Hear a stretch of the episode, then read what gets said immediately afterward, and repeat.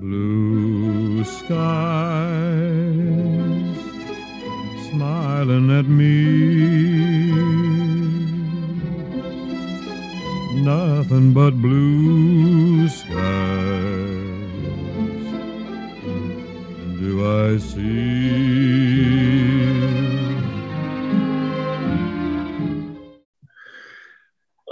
hello again. This is Buck Benny speaking with my friend Bob. We are discussing uh, Star Trek Picard, episode five.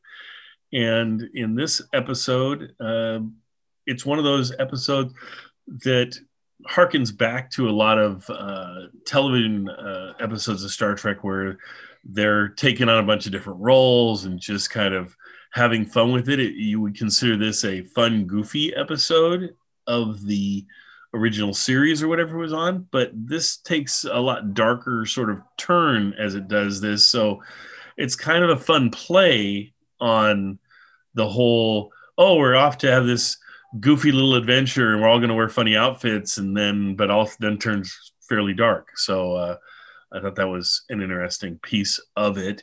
And just so we know, of course, spoilers, spoilers, spoilers, we're spoiling the whole thing. So, um, Bob, what did you, uh, uh, does that make sense what I just said? And did, did that tie in with you? Yeah, I mean, it starts out they go to is it Freecloud or Free Planet? It's it's basically the Vegas of space. It's Yes. basically what it is. It's like you know, sex and drugs and violence and criminals. Yes. Yeah. You think it's gonna be? They keep getting like kind of these um, spam ads, like virtual spam ads Mm-hmm. At the beginning, so you think it's going to be kind of tongue in cheek, but then, like Daryl said, it two of the characters take a dark twist. One of them is Seven of Nine, and the other one is Agnes. Right. Agnes does something at the end that I never expected out of her, Right.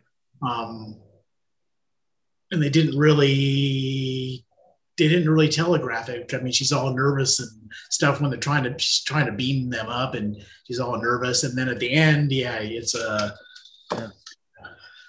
Guess I thought the actress played this role like to a T. I mean, she, the whole series, she seemed like this, uh, and like she's supposed to be this sort of out of water character that's like, uh, this is all new to me. This is all, and so we kind of empathize with that. It's like if we were all of a sudden on this ship, what would we do? And she's nervous when she does everything always and, and all of that kind of stuff. And then all of a sudden, kind of a flip switches and she becomes a different sort of uh, character, at least for this scene in this episode. We'll see where future episodes are going to go and things.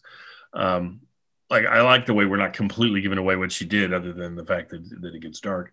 And then, uh, and Seven of Nine, th- there's a great piece in here.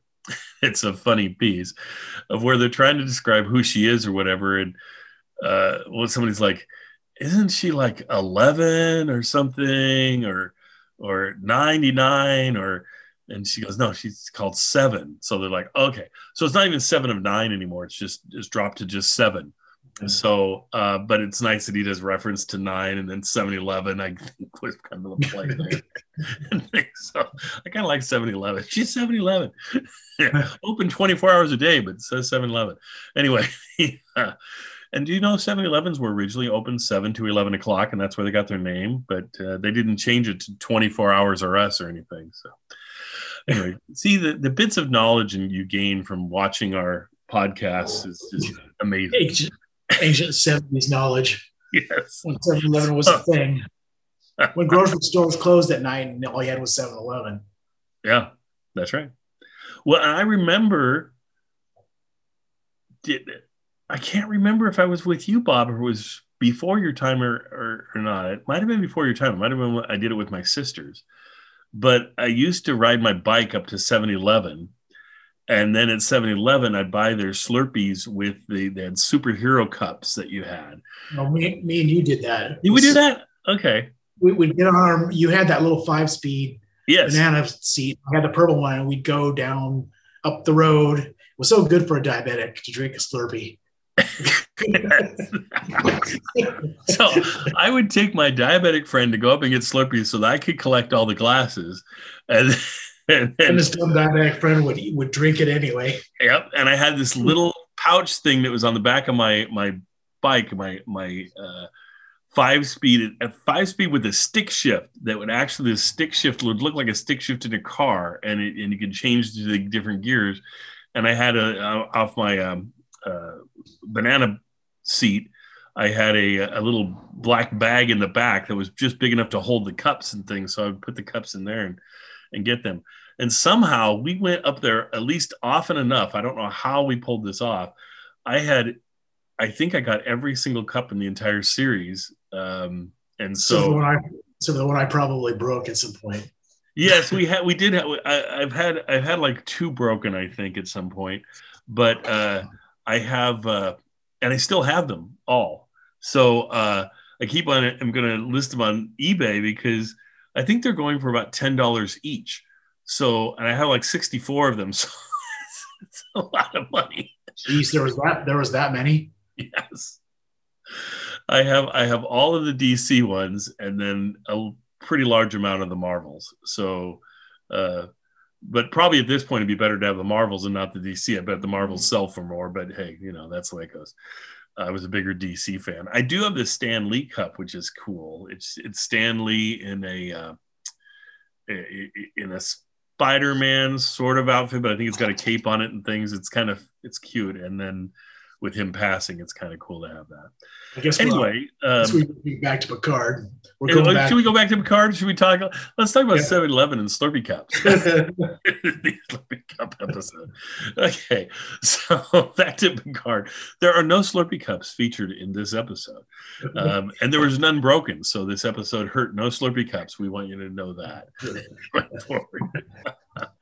and then, uh, like he says, seven. Um, Uh, it, it seems to go dark, and then it's like, okay, the other characters have talked her out of going dark, and then she kind of goes with them, and things are going to be fine. Now, the f- how Picard just sort of, she's like, she's like, oh, you know, I'm gonna sort of just head off on my own. It'll be fine. Blah blah. I could use. Can I take a couple of your giganto phaser rifles here with me? Because you never know. As a ranger, I'm a I'm a ranger person. I I always might need extra firepower or whatever. He's like, oh yeah, take whatever you want. and she goes back on the pad with two giant phaser rifles. And uh, and he's and, and and goes where she wants to go, and it's like uh, they're just kind of all just ignoring it. She, So she yeah. tweaked the transporter. He didn't notice. Right. She tweaked the transporter. Yeah, I was surprised. Well, I you thought kind of start to question the fact that the person who just wanted to kill somebody is now grabbing two giant phaser rifles and going back on the transporter pad and be like, hmm, something might be up here. But uh, yeah. Yeah, I I was surprised she actually killed her. I wasn't. I was expecting her to back down again, yeah, yeah, but she didn't. did not, did not. And for the character, I think that's kind of a good thing. And for the series, it kind of says we're not. If this was Next Generation or any of the television series, I don't think she would have done that.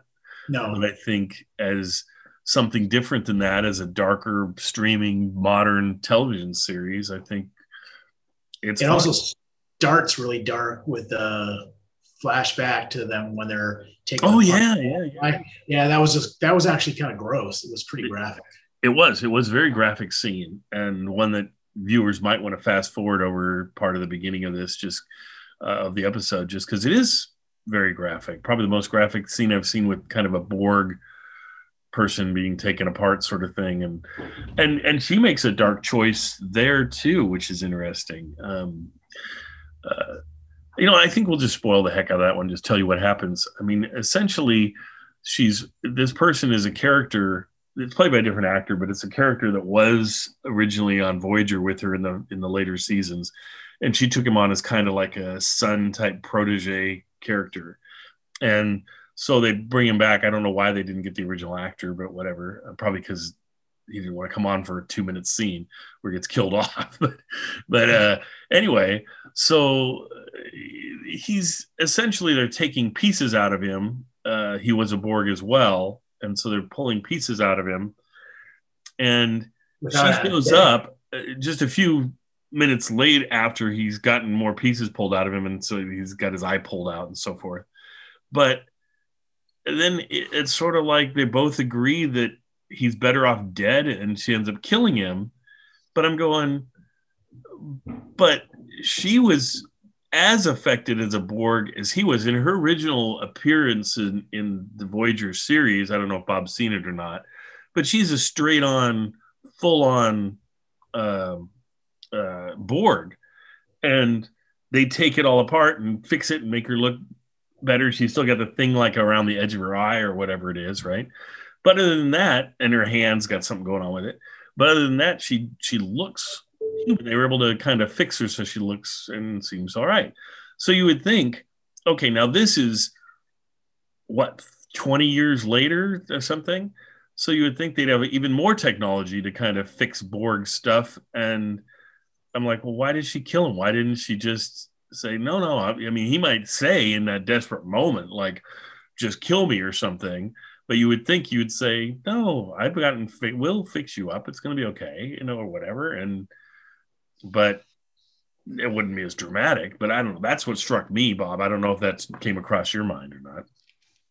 I I got the impression that maybe he was more damaged than they his internals were more damaged from the that they didn't show or something. I guess I just filled in the gap. Yeah.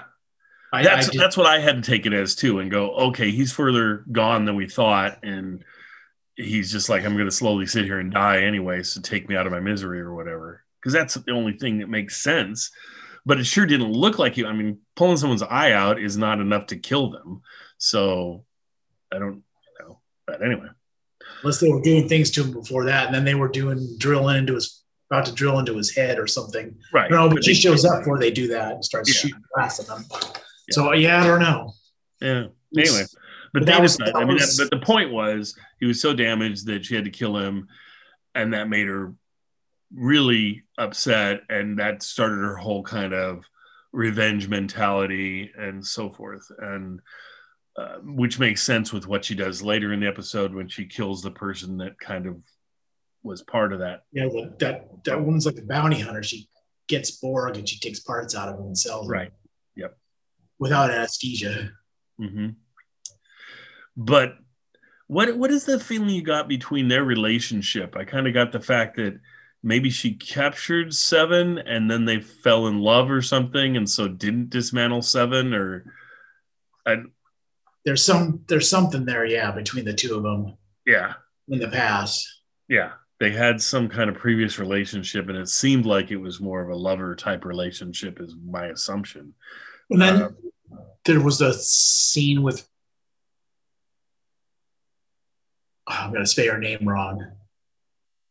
Raffi and her son. I didn't yeah. get that. Raffi. I didn't quite get that. Is he someone that was in before? It seems like he just, it was part of her backstory. It was part of her backstory. Um, yeah, that scene wasn't all that necessary. I probably wouldn't have included in the episode and I would have dropped it out because I don't think they needed that. But it just showed Raffi.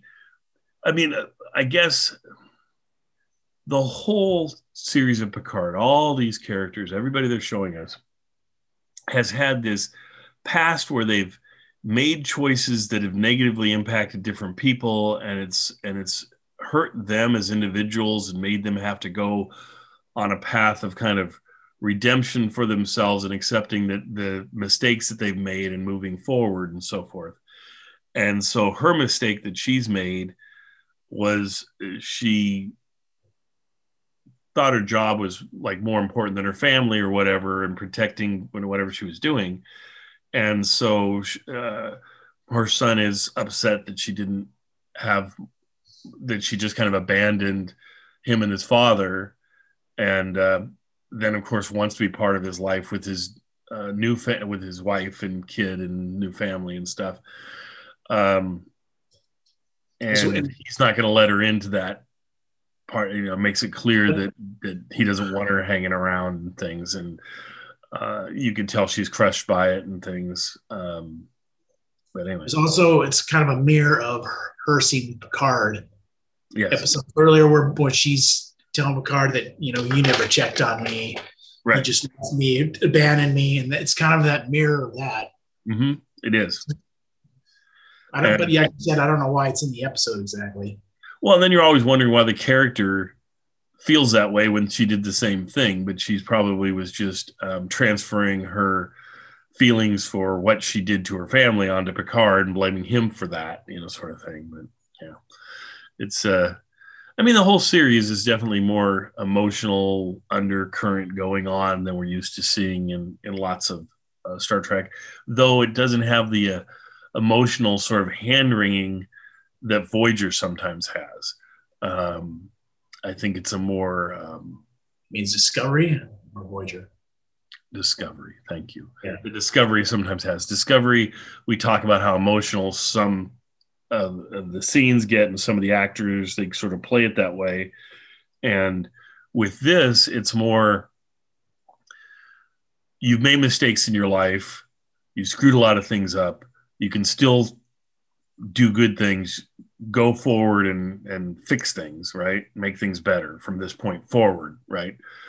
both things in your past and new situations you run into is sort of what this series has kind of so far been heading sort of like um and one of the and the picard one of the things hanging on picard is the whole data thing and the whole which we haven't seen since the first episode or whatever really and then the the whole borg piece um the fact that he was made into borg.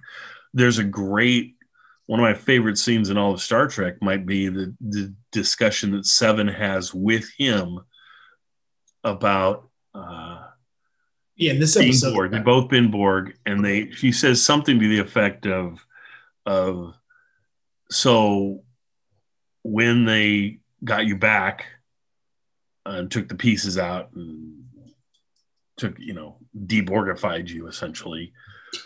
Did you get your humanity back? And he says yes. And then she says did you get it all back? And he's like no. Um and and it's a, something like it's a constant battle or it's a con- you know whatever a constant reminder or something. And it just connected these two characters that were both Borg that you hadn't really thought about it, but like right. So it was great that they've reintroduced her in this series, and that was just a great piece of dialogue that you can't couldn't have with any. It had to be between Seven and Picard, right? It wouldn't work with anybody else. So uh, they'd never been together before, but that as writers sitting in the writers' room, I would think even when they first introduced her in the previous episode, they'd be saying, she's there for lots of reasons. But so they could have this one bit of dialogue makes it worthwhile bringing that actress back and doing this whole thing. And I'd say that's true. the question is, is she going to be in the rest of the series? Because now she's kind of off on her own again. Correct. We'll see, I guess, next week. Yep. Yep. Yep. And in future episodes and things. So, um, and we're getting into, we're gearing up to some of the, um, I, am not sure. I'm not sure. I can't, I can't remember which week or whatever, but I think you're going to be very happy with as this, as the season progresses. Um, towards the end, like I say, the last three or four episodes are pretty spectacular. So um, Mhm. we shall see. But yeah, um, love love the series so far. I think people are going to continue to like it. Um, definitely worth tuning into Picard or watching it. I would I would think if you're a fan of Next Generation and have seen, especially if you've liked any of the movies that they've had and things, this would be a great series for someone. Even if you have to, if you don't have the Paramount Plus and you don't want to get Paramount Plus, I think it's out on DVD now or Blu-ray or whatever. You can pick that up. I want to see what I really want to know what this dark secret is. There's some Yeah. dark secret around Soji and Dahj that we don't know. Right. I, And- assuming you do because you've already seen it. So, but Yeah, yeah. So, but I'm not going to give anything away on future episodes. So just know that it, it it's good, and there's there is a payoff at the end and the whole thing. I think a good arc for the season and things. Um, I will say that when I first watched it, the first time through, I wasn't connecting as much to the new sort of crew that he assembles just because they're all new people and I, you know, so forth.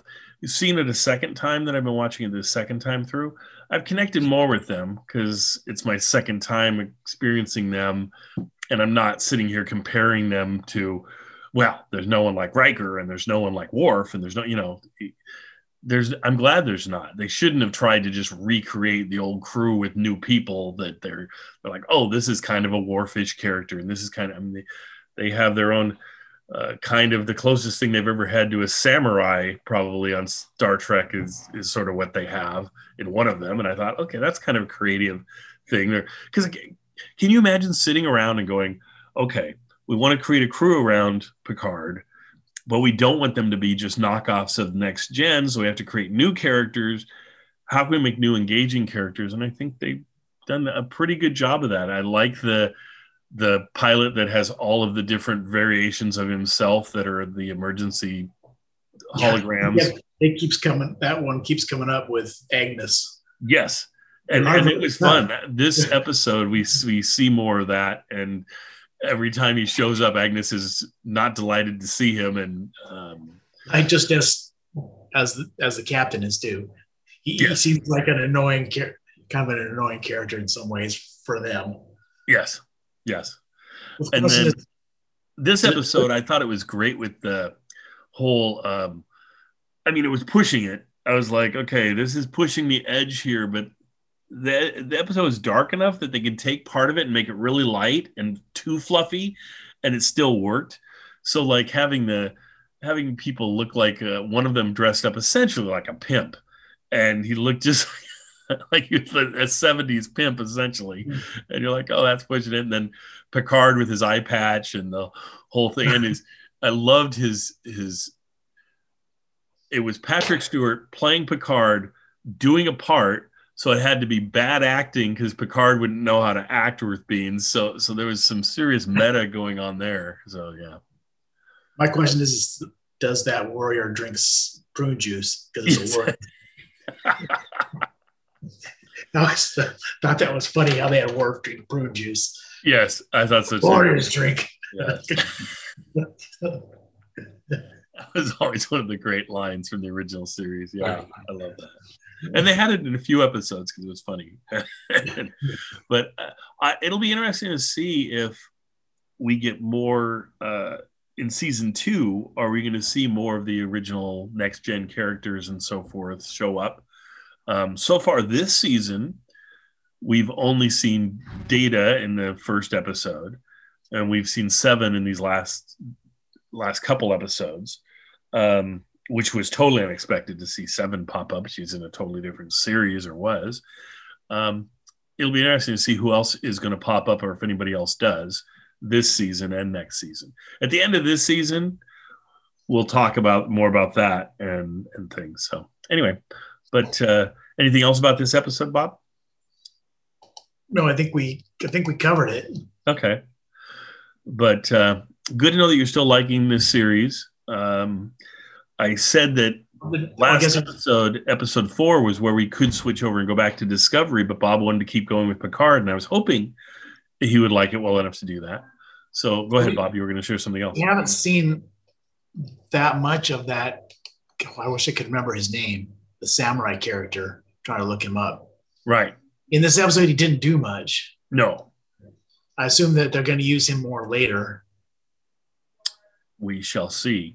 Um, I do like his character that it's kind of a um, uh, innocent to him, and yeah. yet he's he's essentially.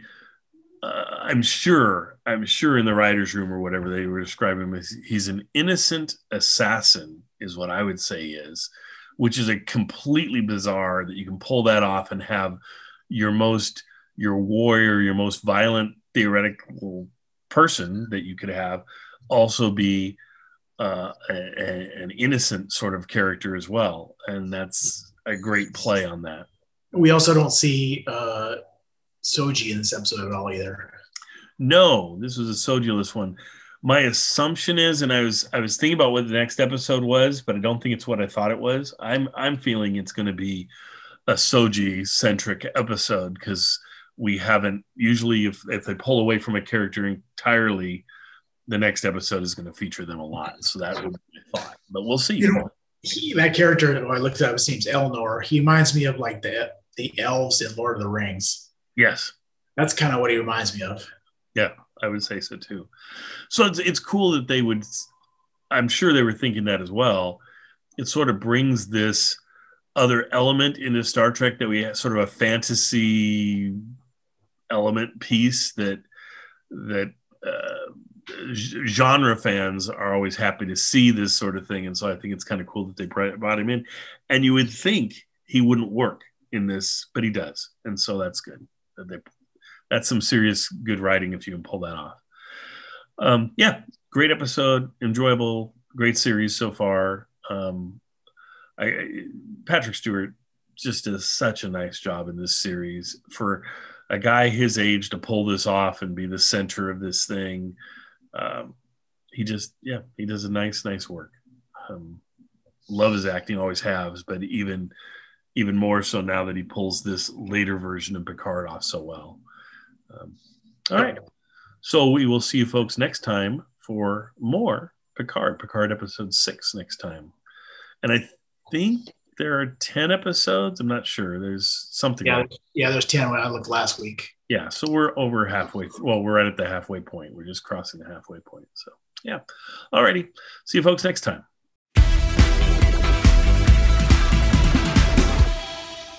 Hey nerds, I'm Wil Wheaton, and this is the Ready Room, your official behind the scenes hub for all things in the Star Trek universe. This week, we are going incognito Freecloud style to talk about everything that happened in episode 5 of Star Trek Picard. As always, massive spoilers are in your future, so be sure to watch Stardust City Rag first before joining me back here for all of the details. Today, my special guest is the swashbuckling Romulan himself, Evan Evagora, who I will be talking to a little bit later. And of course, I will have an exclusive clip of next week's episode coming at you soon. But first, we have to mention the former Borg in the room. I am, of course, referring to Seven of Nine, Jeri Ryan, and I believe our friends at a certain pre taped location have words on the matter. Control room? Engage. Picard and Seven share a history that no two other characters share really in the entire Trek universe, which is that they were both assimilated by the Borg. And obviously, they were on entirely different shows. So, the idea of bringing these two characters together who actually existed in the same timeline, who both find themselves on the outside of the Federation and cleaning up the mess of what has happened in the last 10 to 15 years, felt like an incredibly interesting opportunity. Seven of nine?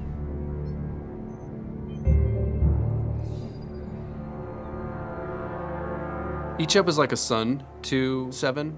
We needed a character who meant something to Seven, who had a pre existing relationship with her. You see that he was taken and basically murdered in the end for his Borg parts.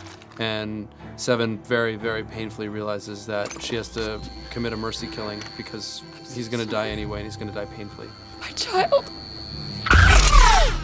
And by killing him, Seven develops an incredible vendetta against the woman who she has a history with, the woman who betrayed the ex Borg. The show is so much about filling in blanks of what have people been doing. You saw them here, and then where would they go?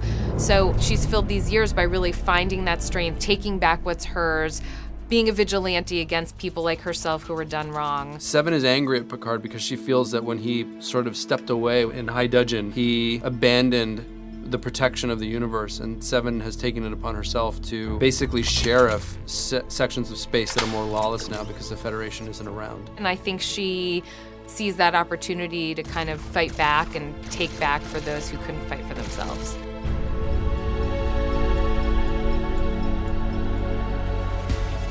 For this week's interview, I am incredibly lucky to be sitting down with Evan Evagora, uh, who plays Elnor. You are introduced to the audience in what is my favorite scene of this episode. Oh, thank you. We have seen you as a child, and in the moment that you are revealed, without saying anything, your body language, everything about you just says, like, oh, you have so much nerve being here, Picard. Would you talk about the history that Elnor has with him and how that affected your preparation? Well, going through the beautifully written script that I received, I, uh, I read the scene um, of him growing up. Yeah. And uh, obviously, Elnor's an orphan. And he gets thrust into this uh, sect of nuns that uh, Picard puts him there, and it's meant to be temporary. It's kind of it was kind of obvious to me that um, Elnor, as a child, viewed Picard as his kind of like a father figure. Yeah. Um, kind of like he was the only strong male that he knew. Yes. And then obviously, th this whole big event happens, and uh, Picard leaves and abandons him. So I think going into it, the thought was, how would you feel if you were suddenly abandoned by the only parent that you know, or being an orphan, having created this bond with a complete stranger who cared for you and helped raise you and educate you. How would you feel after losing that person and then having him arrive after all this time? Um, so I had to kind of feel the mix of emotions. Was it happiness? Was it shock? Was it grief? Was it sadness? Was it anger? So I, that's what I was kind of feeling going into that scene. Is like I have to portray all of these emotions that are flashing through my mind. So obviously body language, eyes, um, you know, even the clenching of my jaw. Yeah. The the kind of uh, tears like coming through. I, I had to show all of that emotion in that short space of time. And you have to do it as a Romulan. As a Romulan, yes. So you're talking about the work we do as actors to emotionally prepare for Mm-hmm. something right. like you do all your work, you put the weight of it on there. But now you have to do it as a Romulan. As a Romulan, yeah. You told me you grew up watching Next Generation, I which I think is so freaking cool. So you know the Romulans, I do. but you're different from Romulans different, we've ever seen before. Tell me a little bit about your preparation, getting to know what it means to be a Romulan now. Well, I found I had to kind of like throw out everything I knew because you know Romulans are normally secretive and you know just you know distrustful and they don't trust anyone who's you know not one of them. And then I got Elnor and I'm like, wow, that he is the complete opposite.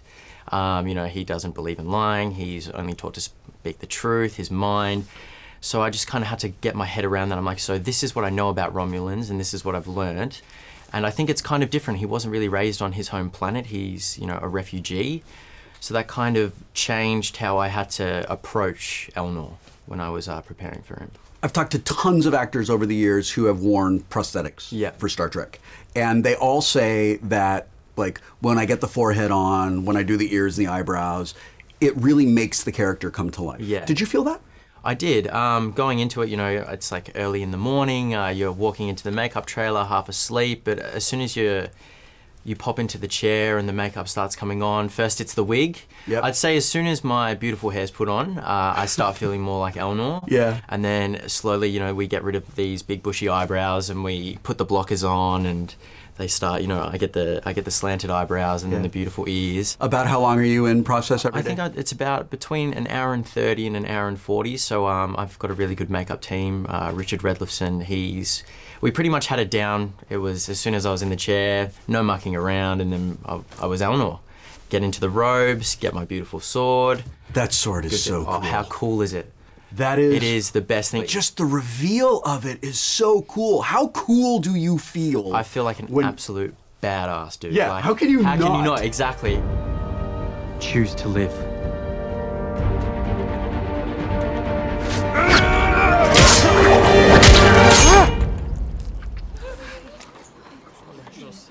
I regret your choice.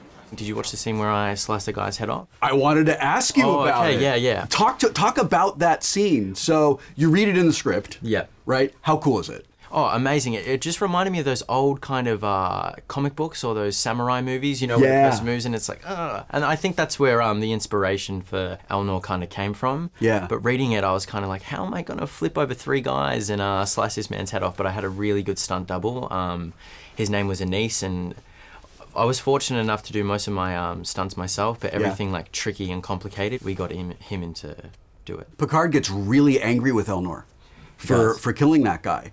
I felt that Elnor killing him was completely justified. And it seems that from Elnor's point of view, that was that was the right thing to do in that moment. Did you develop these extra parts of his character that make him this new kind of Romulan that we've never seen before? this this Romulan who seems to have a little bit of Bushido in him, maybe? I was working with Michael Chabon, and um, he he was pretty he was pretty open to you know talking about my character's development and stuff. Um, but yeah, when it came, he doesn't really. It's not like Elnor doesn't have any remorse, but if he sees an object and it can be easily removed, he has no problem with it. But that, I mean, you see, after I I killed the guy, I'm sad for having taken a life Yeah. and also sad for taking a life that I've actually known. And it's actually the first time Elnor has ever killed anyone. So, I, although he's been trained and he's been educated in this way of life, he's never actually experienced it up until that point. Because he says, please choose to live, right? Yeah, he, he wants everyone to live. Right. It's um, he's giving everyone the option to live. It's saying if you willing, if you choose to engage, I'm gonna win. So Right. it's it's up to you. It's your choice. Do you want to die or do you want to live? It's a very powerful moment. It is, And, and, and, it's, a really good line. As soon as I read it, I was like, "Oh line." my gosh, thank you, Yeah. Michael, thank you." Um, why do you think he is so fiercely loyal to Picard, even before he chooses to accept the mission that Picard wants him to do? He, he seems. I get that abandonment, and I get that that the disappointment and all those incredible complex emotions. Yet he is fiercely loyal to Picard. What is it that makes him so loyal? Picard just came in at a very influential time in his life, Mm-hmm. and I think that's why he remains fiercely loyal to him because of those memories. Do you think there's a universe where Elnor tells him no? Where he won't, where he's just like, no, you're on your own. I don't think necessarily there'd be a, a time where he says no, but maybe a point where he ignores him. Really? Yeah, I think so. I think it'll get to the point where he's experienced more of life and how people work and how social interactions go, and he'll start making his own decisions and start thinking, hey, I don't really need to live by the sword or die by the sword. I'm kind of my own person. I think he's still trying to find himself. There's a beautiful moment where uh, he realizes that we're not lying anymore. I thought that I looked appropriately sinister. No comment. It's a lie. Everybody's behaving as if there was somebody else.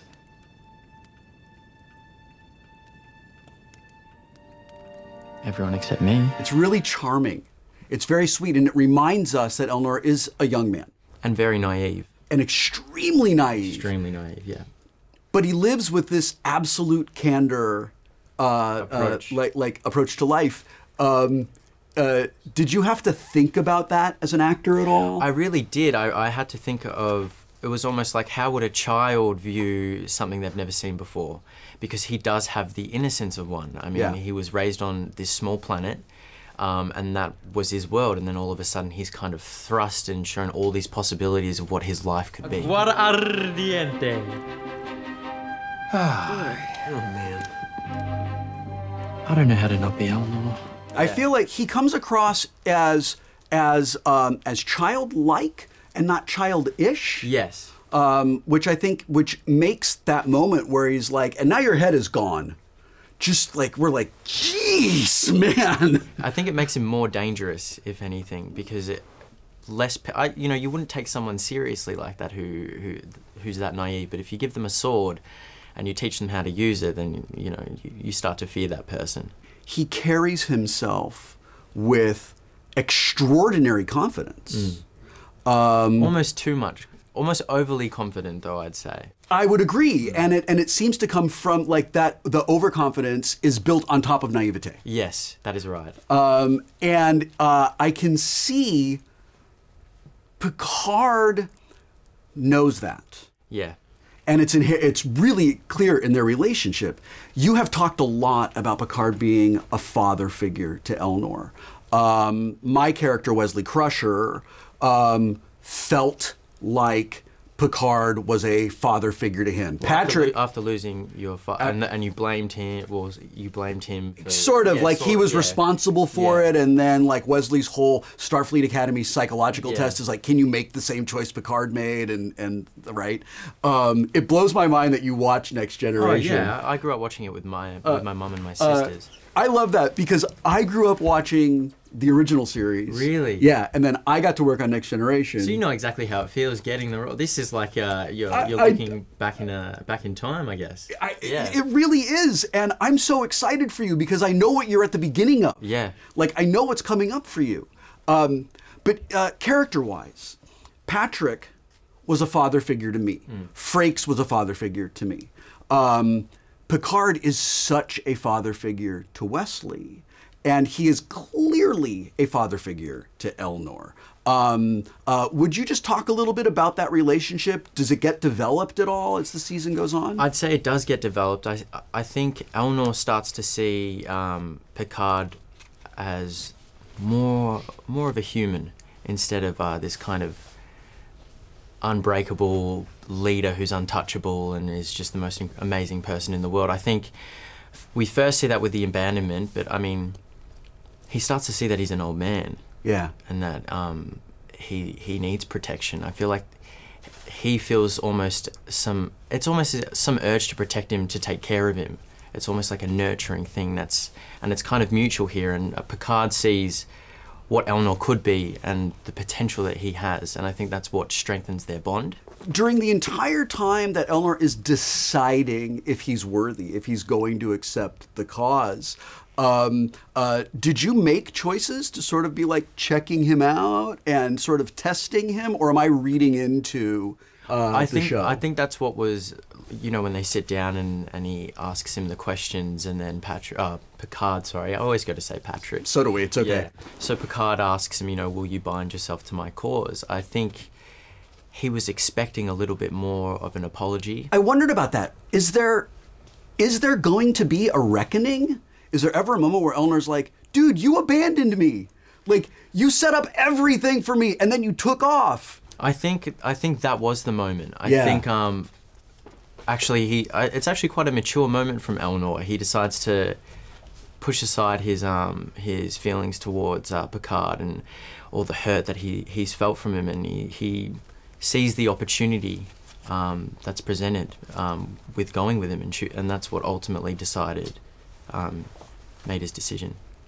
Um, you spend most of this episode in Freecloud, Yeah. uh, which I loved. It really, It's so cool on set and all the aliens and the different it was species great. is awesome. Yeah. it really reminds me of some of our episodes from Next Generation. It particularly made me think because it's a casino. It made me think of the Royale.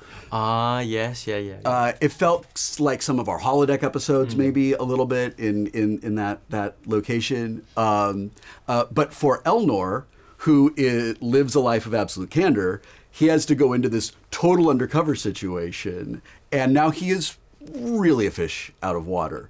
Um, uh, what sorts of choices did you make being on the set that day to bring that to life? I tried to um, show just some kind of sense of wonderment, especially when he entered the casino. He's trying to play it cool, but you know he's still looking around because he's never he's never seen anything like this before. He's never seen uh, you know aliens like this before. It's all everything really for Elnor is such a new experience. Um, you know the even the the body language or you see me in the the Rios kind of uh, kind of outfit Yeah. trying to copy and, and, and be like him. That's all. He just has fun with it. He's just excited or happy to be there. Santiago's in that amazing pimp hat. Oh, how good does it look? It was so funny. so what about what about. Patrick? Yeah, what about With Patrick's crazy? French yeah. accent. Oh my gosh, it was It's so, so funny on set. Yeah. Yeah, I bet. You know, he used to do jokes like that uh, when we were working on Next Generation. He would like occasionally do like a super French Picard, uh, and do that. Has Has Patrick retained his sense of humor? Uh, yeah, he's probably the funniest person we- we've ever met. Whenever we sit down, he's just cracking jokes or, you know, telling old TNG stories. I'm so happy to hear that. It was the best way to start um, working on Trek, I think, for me. That must So have it been. It was honestly like a dream come true. Yeah. So for someone who I just I see so much of myself in you because I remember like the first You must time have been I, nervous though. I- I, was Terrified. I was shaking. I was sweating. terrified because you're like, oh, I finally get to play with these toys. Don't break them. Oh, it's an or don't touch them, or it's you only get to hold them for For a second? for a second, and Yeah. then they, and then they take it away. You just want to touch everything. Does that? Do we interact with that? Like, can Yeah. I touch that? No, no, no, no. Keep it away. You know, you got to be careful. They were always giving us these great props that like lit up and did Yeah. things, and then they were like, okay, turn the battery off and don't play with it between shots. Just leave it there until they call action and then pick it up. I know. How can you? It's like you're a kid. It's like you're a kid again. Yeah. I mean, who? Like when you were a kid growing up, who didn't want to be? Who didn't want to play in a spaceship? Have you thought about the reality that you're going to have an action figure of yourself? I have not, so I guess I'll be playing with myself very, very soon. my own little toy, my own little Elnor. It'd be good. I don't know how excited the other people get about having their action figures. I still call them the adults, even though, like, yeah. you know, we're all adults We're now. all, we're all big kids. But, like, for those of us that grew up watching it, Oh, it's just like, are you so, kidding so me? fun, yeah. Um, your first episode was directed by Jonathan Frakes. It was. Um, which I, I, I'm incredibly envious that you got to work with him. Uh, I've only gotten to work with him as a director a couple of times. Yeah. Only once on Star Trek. Know- Uh, oh, and I very briefly. Um, and I just found him to be one of the greatest directors, TV or motion pictures, that I've ever worked with. Uh, what was your experience like working with Well, him? he's definitely one of the most prepared, one of the funniest. Um, working with him was so easy. I think it's because Trek was such a big part of his life. He just understands how it works, the ins and the outs, the the right angles, the right moments, um, even in scenes like how they should, like the interactions should be done. Um, you know, so the fans can actually appreciate and enjoy what they've watched. And I think when the fans finally do get to see my episodes and the episodes he directed, they'll be very, very happy. I remember talking to him like when he was in production, and I was like, I, I know you can't tell me anything. I just want to know, like, am I gonna love it? And he was like, You're gonna love it so hard. Yes. When we were talking earlier, you you you observed that some in the fandom community have said that Elnor is sort of like Space Legolas. Yes, I've been branded Space Legolas. Uh, after the first trailer dropped, I saw online Space Legolas. And that's the And and coolest thing I ever, I right? know, it's the greatest thing. I couldn't have th- thought of a higher compliment. Yeah. Yeah, um, except I, I, I'd say I'm cooler than Legolas. Wow. Yeah. All right. You'll see. You'll Okay. see. You'll see. Thank you so much. No, thank you. for spending time to to talk with me today. It was an absolute pleasure. Before she was assimilated, Seven of Nine went by another name. What was it? A. Annika Hansen. B. Danica Henson. C. Amika Henshaw. D. Erica Henson. Don't boldly go anywhere. The answer is coming up. Like many of my fellow Star Trek fans, I am amazed by all of the new life forms that get introduced to this universe. Well, this week's Mr. Vup is one such alien that we have never seen before in Star Trek. So, uh, what's up with Mr. Vup? For that, you go to the creature design experts. I'm Mr. Vup. What's a beta nari? Sentient reptiloid, nasty pieces of work. You know, on occasion, uh, you get this wonderful opportunity to introduce a brand new species to a very established world. And you don't really think about it, nor should you, that, wow, what I'm doing right now is pretty cool because it's going to become canon. And it's going to be cosplayed maybe at some point. It always starts with the writers. It's sometimes described what color, what size, what shapes. But oftentimes it's just here's a character.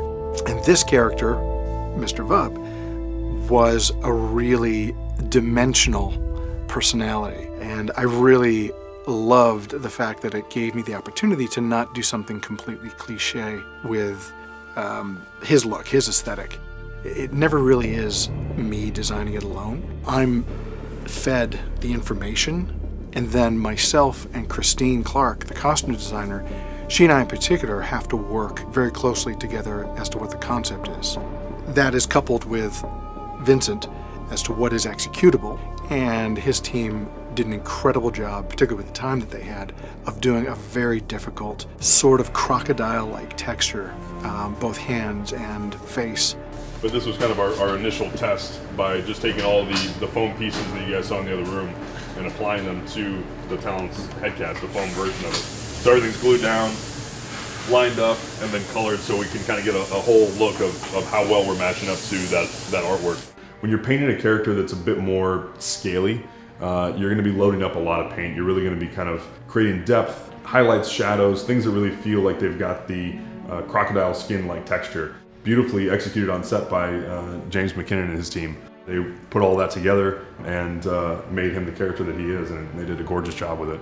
But none of that matters unless the actor can perform through it, because it was a lot of stuff. One thing that I absolutely make an effort to do is before I even start designing, is talk to the actor who's going to be wearing it. For me, you need to have the, the full picture, knowing that the actor is comfortable with contact lenses or dentures. So our actor was very comfortable with it, and every step of the way, where there was kind of a milestone in the design, I would share it with him first and say, Are you cool with where this is going? Because if you're not, there's no point in me showing it to everyone else. There's a, another layer to this, which is not just about the comfort and the ability to act in it. It is about the legacy that you're establishing for them. They should feel inspired uh, about their character, excited about who they're becoming. Surprising. I'm living, I'm living my best life right now. Before she was assimilated, Seven of Nine went by another name. What was it? And the answer is A. Annika Hansen. Seven was assimilated by the Borg when she was just a child, and later reformed by the crew of the USS Voyager. I'm trying to remember if I told you that we have an exclusive clip from next week's episode of Star Trek Picard, because if we did, that might be something that we would want to cut to like right now.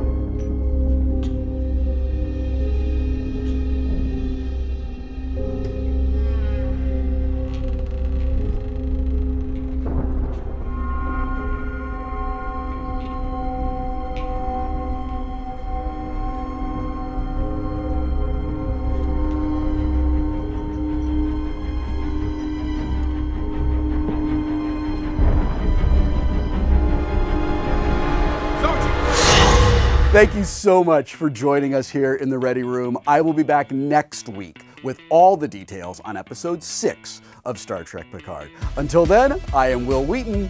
Live long and prosper.